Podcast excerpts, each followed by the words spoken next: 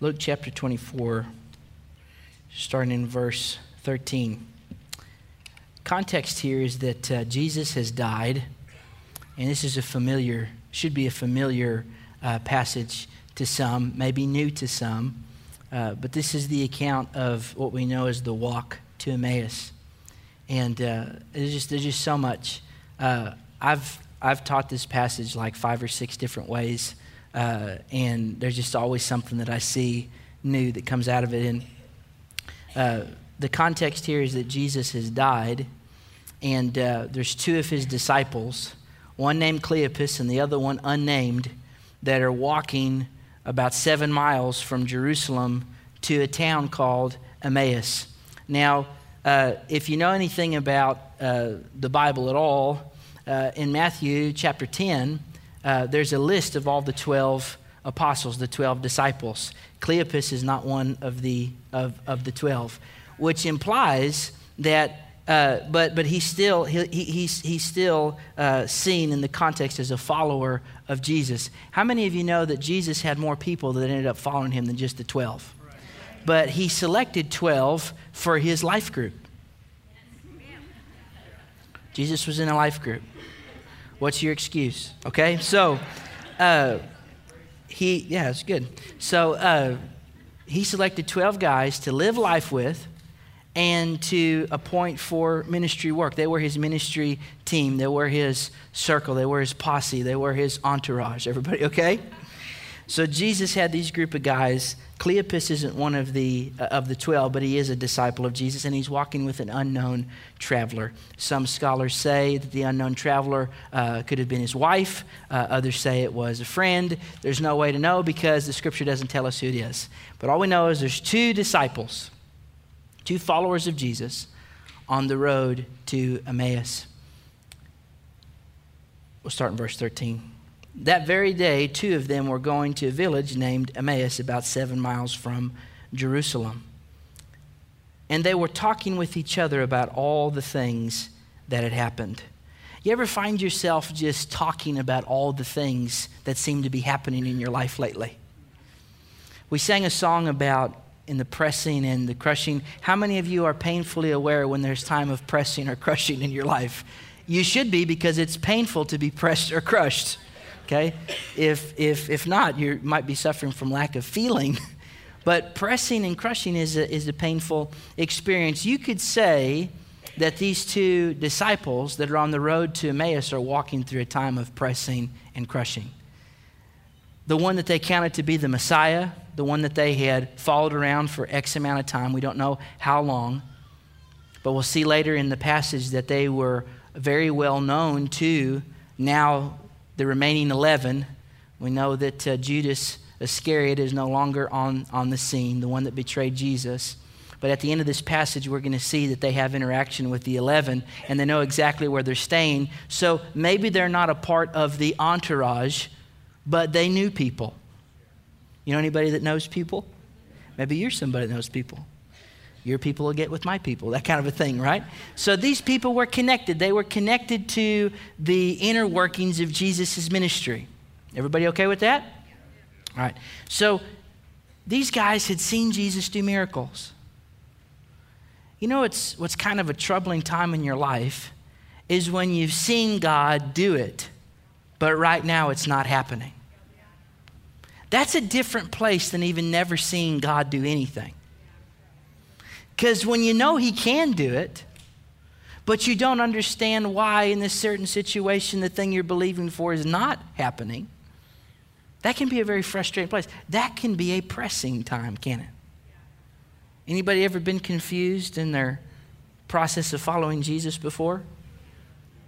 Honest? All right, so we got the majority's lying Christians in the house tonight, but we got a few honest Christians. So, Lord, we just pray honesty over the house today.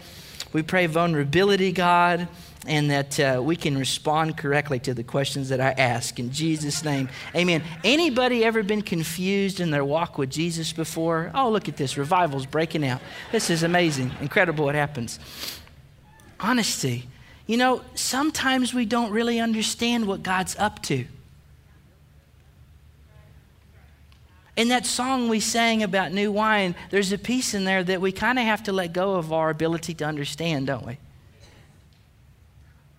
I love what uh, St. Francis, one of the fathers of the church, said. He said, A man has not totally surrendered to God if he still clings to the purse of his own opinions.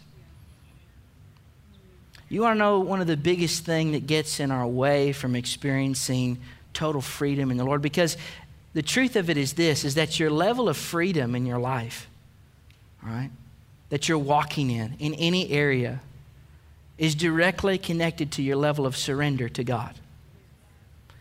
The reason we surrender to God is because there's freedom in it for us. Who the Son sets free is free indeed. You know, you're a hundred times more free under grace than you ever were under the power of sin. See, people that don't surrender to God think that they're going to lose their freedom. If I follow Jesus, I have to give up this, this, and this. And I'm going to stop having fun. They, they, they never, they've never been told about the new wine. Some of you haven't either. But we're going to get it to you. Just keep coming, and I'll make sure that you'll get some new wine. Amen? Everybody will get some. There's enough in God. All right? All right, let that go. So, one more time. Anybody been confused in their walk with Jesus before? Not able to discern what it was that God was doing in a season or having unanswered questions. God, why did that situation play out that way? Or, or, or why did that relationship suddenly end? I thought things were going good. I, I, I thought that there was honesty and, and transparency. It seemed to de- deteriorate so fast. God, I thought you called me to this position. I thought you had me make this move to this city. I thought you told me this was the right step, and then we're in the middle of the pressing and the crushing. Anybody been there before? Turn to your neighbor and say, You've been there before. All right, very good. This is where Cleopas and his companion are. And while they were talking and discussing together, Jesus drew near and went with them. You know what I love about Jesus is that even in our road of worry, doubt, confusion, faithlessness, anxiety, depression, worry, fear, turmoil, sorrow, even when we're walking the path of life through those seasons and times, Jesus comes close to us and walks with us. Now, check this out though. Verse 16. But their eyes were kept from recognizing him. Whenever we're walking through times of pressing or crushing, which is equal to worrying, anxiety, fear, turmoil, anguish, whatever it might be, sorrow, a lot of times our eyes are prevented from seeing Jesus. Not because Jesus isn't present. Notice the preceding verse says that while they were talking and discussing together, do you think that they were uplifting one another in the Lord in their discussion? Here you have two people that have walked closely in the ministry circle of Jesus, the one that they were expecting to be Messiah, the one they were expecting to deal with Rome's rule, the one they were expecting to totally fulfill all the prophecies. They watched him die a horrific death on a cross. The cross in that moment, church, was not about victory. The only way cross is about victory is when you have resurrection. In that moment, the cross was defeat. In that moment, the cross was the end. And this is how thick headed the disciples were. Jesus even said that he was going to die. And they didn't listen because they were too caught up in the moment. They were too caught up with other things. And here they are now discouraged. It's been three days, and they're going to this village. Some scholars say that it's the hometown of Cleopas. And that after leaving his occupation to follow Jesus as a disciple, now that Jesus is out of the scene, he's just going back to what he knew. He's going back to an old flame. He's going back to an old way of doing things. Let me tell you when carnality and focus on the flesh creeps in in your life, it's whenever there's a meantime that you're walking through. It's whenever you're being pressed and you have a crushing experience going on. And instead of seeking the remedy of the new wine, we seek the remedy of old flames. I got some people tonight that are in, I'm talking to you, you're in toxic relationships. Let, let me talk to you about this. Those of you that are on the, the in, in the dating scene, and no matter how you try, you seem to go keep going back to that ex that's no good for you. Are you listening to me? This is, this is a side trail, by the way, but somebody needs to hear this. Because whenever the fear of loneliness creeps in, it's better to go back to the old flame that burned you than to live alone. People do this repeatedly, constantly. Whenever a pressing or a trial comes in regards of staying free from addiction of any kind, instead of allowing the new wine of God to come in, and I talked to you last week, if, if, you're under the influence of wine, you've got a boldness about you that you don't normally have. You have a joy about you that you don't normally have. The book of Ephesians says, Be not drunk with wine wherein is excess, but be filled with the Holy Spirit. There's a connection to being drunk with wine and filled with the Holy Spirit. But see, out of laziness and fear of loneliness, people learn to keep company with everything and everyone except the Holy Spirit.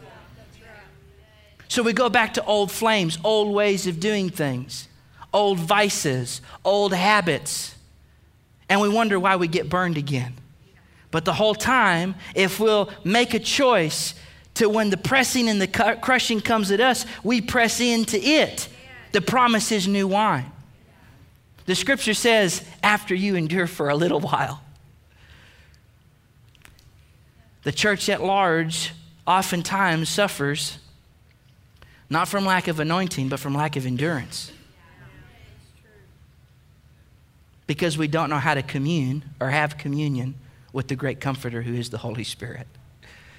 There's a remedy to pressing and crushing in your life, church, and it's not old flames and old ways of doing things. It's the new wine of God who's the person of the Holy Ghost. That you're meant to, that you are literally made, designed to have communion with. Your heart is designed to be a fireplace for the Holy Spirit to dwell. You're not, you will not be fully fulfilled in your life without full communion with God. I'm not talking about just raising your hand and praying a prayer. I'm talking about learning how to live in a yoked together marriage covenant relationship with the Lord Jesus Christ.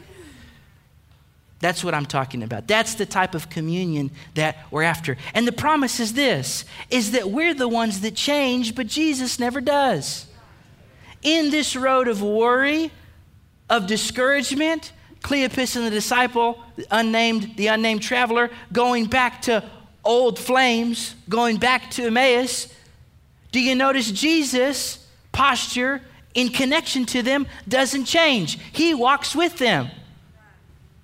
But their eyes are kept from seeing them. Why are our eyes kept from seeing what God's doing in the middle of those pressing and crushing times? Because the majority of the time we live more impressed by what the devil's doing than what God's doing. And the majority of the time, the church has a more skillful ear to hear the voice of the enemy than they do the voice of God.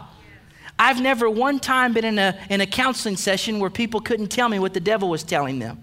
I'm in counseling sessions repeatedly that they can't hear what God's telling them. Something's wrong with that, church if you're a child of God, part of your birthright is hearing the voice of the Lord. Communion is about conversation. Learning to converse with God. Communion is actually the definition of communion is the sharing of your intimate thoughts, feelings, and desires with another person.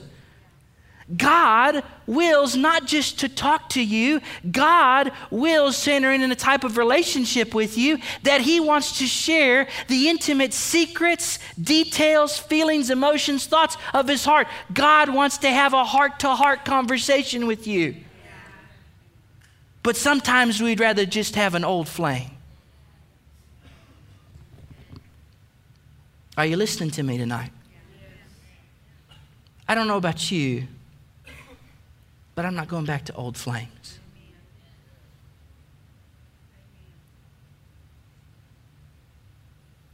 Say, God, I don't understand what this current road is.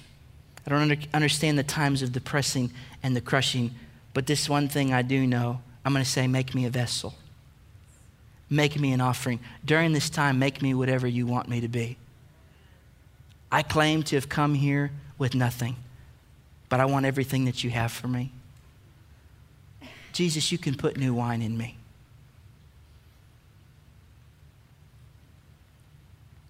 If we'll learn to abide with Jesus in the journey, to recognize that He's partnered with us and look to Him and abide to Him, even in the pressing and the crushing. The promises from the Scripture eh, is that if we abide in Him and He abides in us, the byproduct will be much fruit. Do you know why a fruitful Christian has no problem with the pressing and the crushing? Because they know it's just time to make new wine.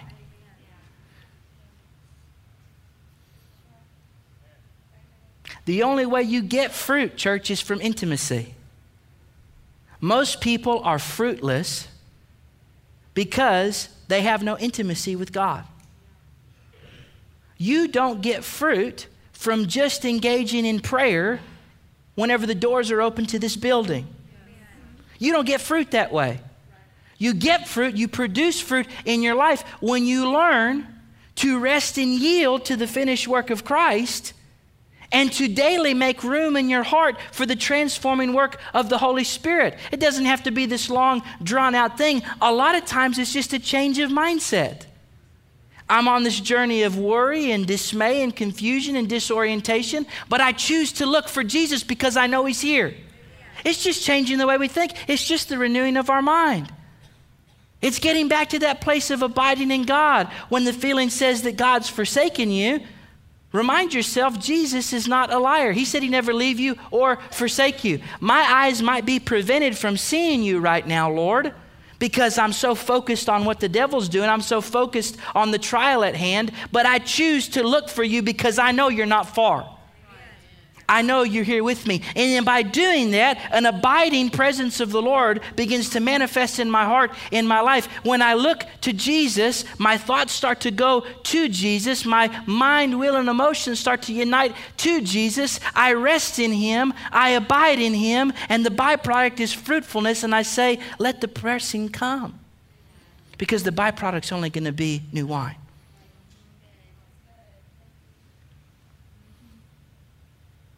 But their eyes were kept from recognizing him. Not because he wasn't there, but because they were focused on the wrong thing. Worship, prayer, reading the scriptures, fellowshipping with each other, partaking of the Lord's meal, which we're going to do tonight, meditating on the goodness of God, making melody in your heart to the Lord, speaking to yourself in psalms, hymns, and spiritual songs. All of these things are things that help remove the scales from our eyes so that we can recognize Jesus no matter what road we're going down. And he asked them a question. He said, What is this conversation that you're holding with each other as you walk? And they stood still, looking sad. Then one of them, named Cleopas, answered him, Are you the only visitor to Jerusalem who does not know the things that have happened in these days? And he said to them, What things? I think sometimes we underplay how humble Jesus really is.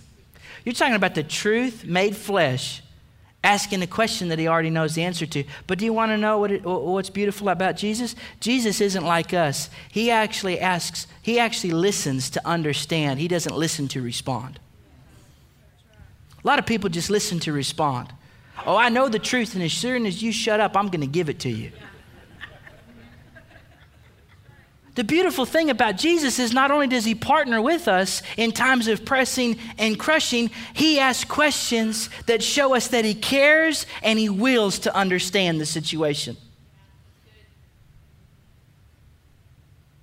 I think sometimes we underplay what kind of a friend we have in Jesus. A friend like that you can trust. A friend like that you can say, Make me a vessel, make me an offering. Make me whatever you want me to be. Someone that seeks to understand. So he asks these questions. But here's the thing about it Jesus loves you enough to understand your situation, but he loves you too much to not eventually tell you the truth. But notice the order that he does it. I'm telling you, if you really want to reach people for Jesus, you should probably follow the model for ministry that he leaves for us. A lot of people are ready to give others both barrels with the truth before they are ready to understand their situation.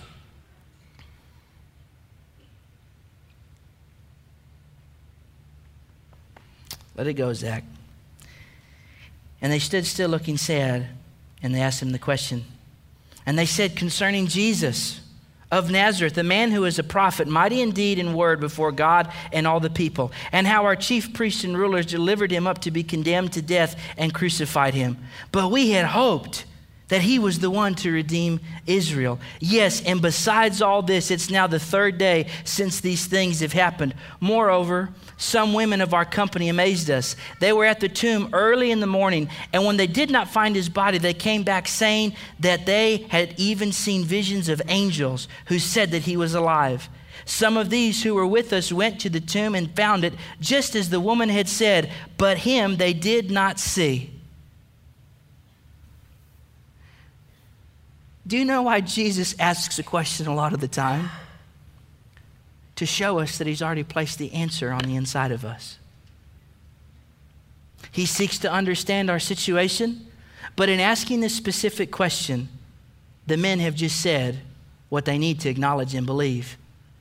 A group of women had gone to the tomb, it was empty, and there was a report of angels. But because their eyes are focused on the wrong thing, they won't even receive the news from the people of their company. I got news for you, church. Jesus is so good that he seeks to understand your situation, and he's a constant source of encouragement in reminding you what he's placed on the inside of you.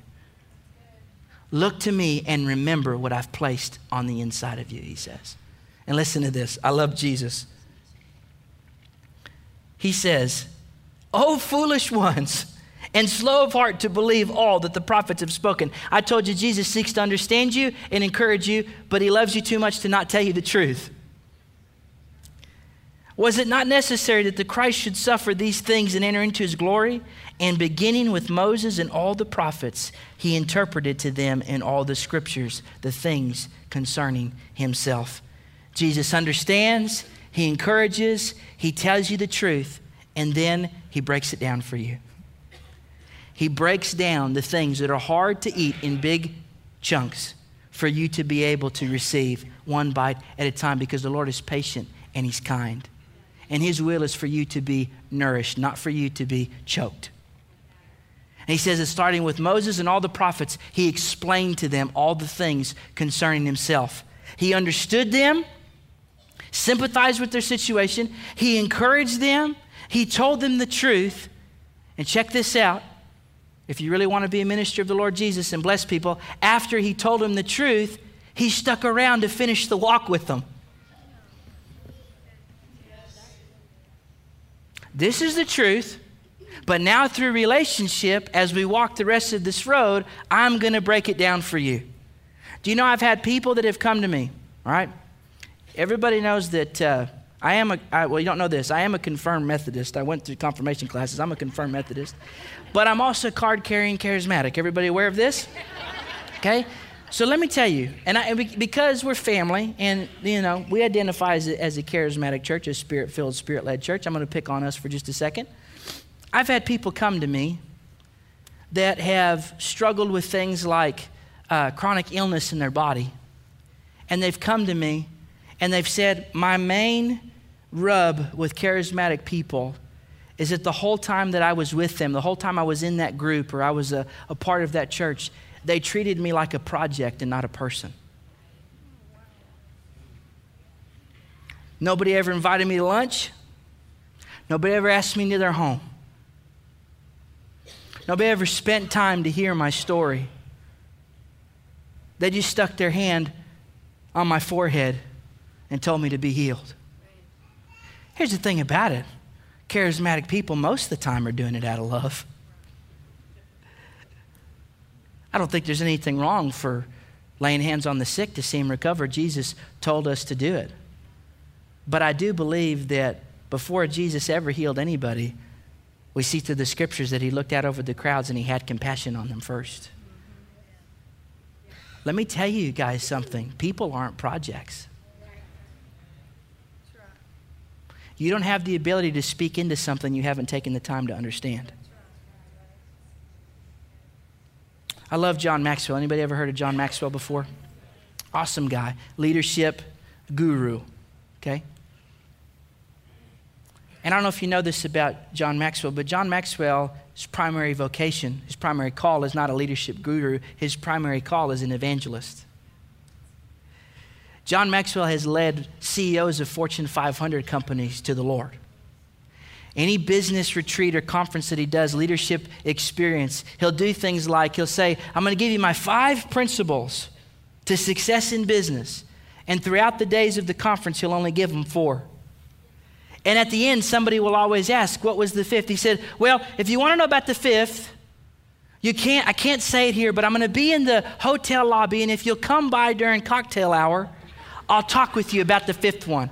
I just, I, I just, I ran out of time. I can't give it to you here, but if you come by, I'll do it. And he said he'll have a line of people waiting to come, and he, te- he shares with them the gospel.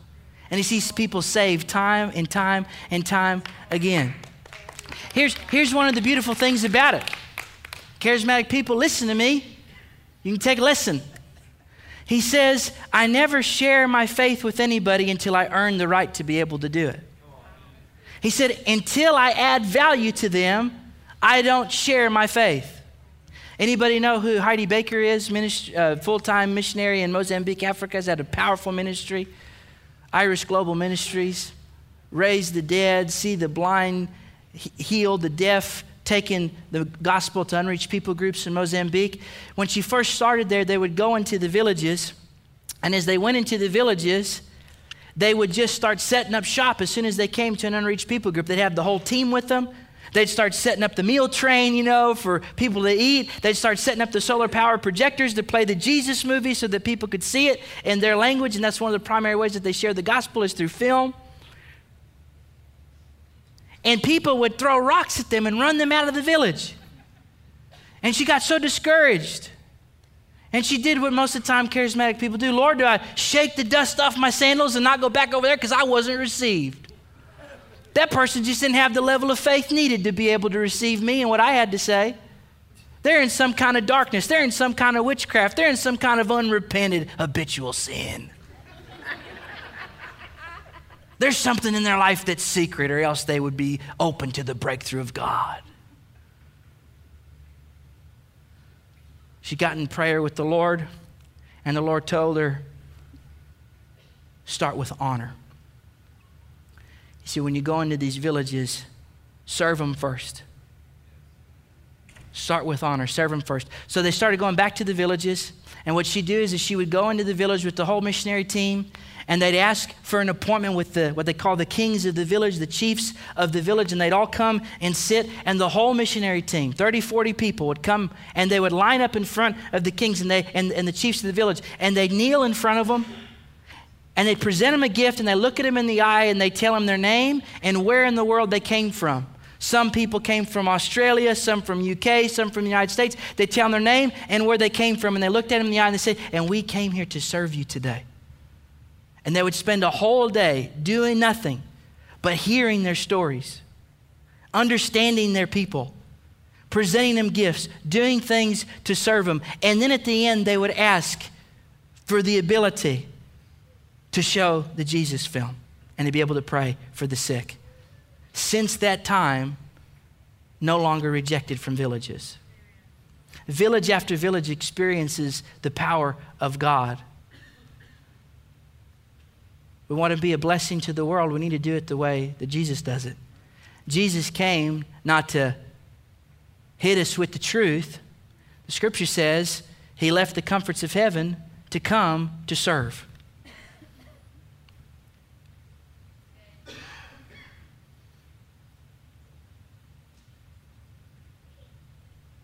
If you're not getting with breakthrough with people that you're ministering to and you're wanting to be a blessing to, maybe you need to change your approach.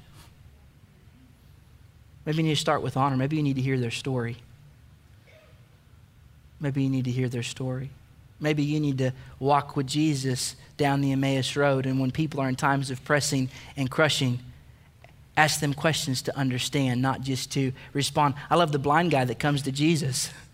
And Jesus asks him, What do you want me to do for you? I Come up to most charismatic people, they tell you, I know exactly what you want me to do for you. Jesus has enough humility and grace to actually ask a question, not to suppose. How would you like me to serve you? I'm preaching better than you're responding. You're just convicted, so you don't want to clap. I'll clap for myself. Praise God. That's a good word right there. He said, What do you want me to do for you? And he said, I would like to be able to see. And Jesus said, Okay, then. Jesus understood, he encouraged, he presented them the truth, and he hung with them enough to break it down into the pieces that they needed so that they didn't choke. Because that's who he is. Oh man, what if we were that way? Wouldn't it be a beautiful thing? I tell you, man, you'd have more miracles than you knew what to do with if you'd actually just figure out how to love people. So they drew near to the village to which they were going. I love this humility of Jesus, man. You want to make people hungry that need God in your life? You want to be somebody that makes people hungry for God? Try being humble. Humility is a rare trait in the world today, but it's attractive when people see it. Jesus was humble. Listen to this. They drew near to the village to which they were going, and Jesus acted if he was just going to keep on walking. Here's the guy that's the king of the universe. There's a party waiting to happen. The guy that turns water into wine at the wedding. That's the guy you want at the party. And he just keeps on walking, not to suppose that he would be invited in. Are you seeing this? This is Jesus. He says he just keeps on, he just kept on walking. At the end of the journey, they've got to their house. See, you know if you've partnered with people correctly, because when it comes time to part ways, they say, Will you stay a little longer? Jesus just suppose I need to keep walking. The guy is truth made flesh. The guy has all miracle working power. The guy's God, King of the universe. He built, he created the trees that made the wood that the house was made out of. He created the guys he was walking with out of the mud from the ground. But he doesn't have enough arrogance to just assume that he's going to be invited in. Why do you think that you just have the right to be invited into people's life to hit them with all kind of your gospel truth? Who are you? You don't get the right to enter in to the house for fellowship with people until you take the time to love them on their journey, to walk their process out with them, to speak life in truth and partner with them. You don't get the right. Jesus said, I think I'll just keep walking. But I think Jesus, as he was walking, he was kind of like, I guess I'm just going to go. Because Jesus loves an invitation. Jesus said, Revelation tells us that he stands at the door and does what? Man, when I was a kid and I was still kind of freaked out about Jesus, my mom had like this little uh, porcelain, little tiny like knickknack Bible thing that on one page was Jesus standing there, and then the other one said, Behold, I stand at the door and knock. And what church had showed me about Jesus is if Jesus is knocking at the door, you're in trouble. It's like Jesus at the door knocking, you're like, oh man, we got to turn out the lights, close the blinds. It's Jesus out there. We got Godfather 1, 2, and 3 on the DVD case, DVD case. We got to get that out of here. Grandpa left Miller Lite in the fridge. We got to get it out. It's Grandpa's, right? We got to we got to get ready. Listen to this. If anybody could just kick in the door if they wanted to, it'd probably be Jesus. But he knocks. We have a joke. Uh, you guys know Vinny, right? My father in law? You didn't know he was my father in law? That's not the joke. That's true. He's my father. He comes over like every night just to see how we're doing. Some days it's welcomed. He don't even knock on the door. Jesus come to my house, he would knock. What are you known for in the life of people? A knock or a kick? Seriously, that's funny, but think about it. What are you known for in connecting with people? Here's the other thing how do you perceive Jesus? See, communion's the road to clarity. Communion is how we get our ideas right about who God is, just by spending time with Him. People should know God better when they're spending time with you, and you should know them better. Even Jesus knocks. So Jesus is like, I'm just going to go a little bit farther, looking over his shoulder, and listen to what they say. Are you tracking with me? I'm about done. Oh, I can't believe it. We went late. Can you guys believe it?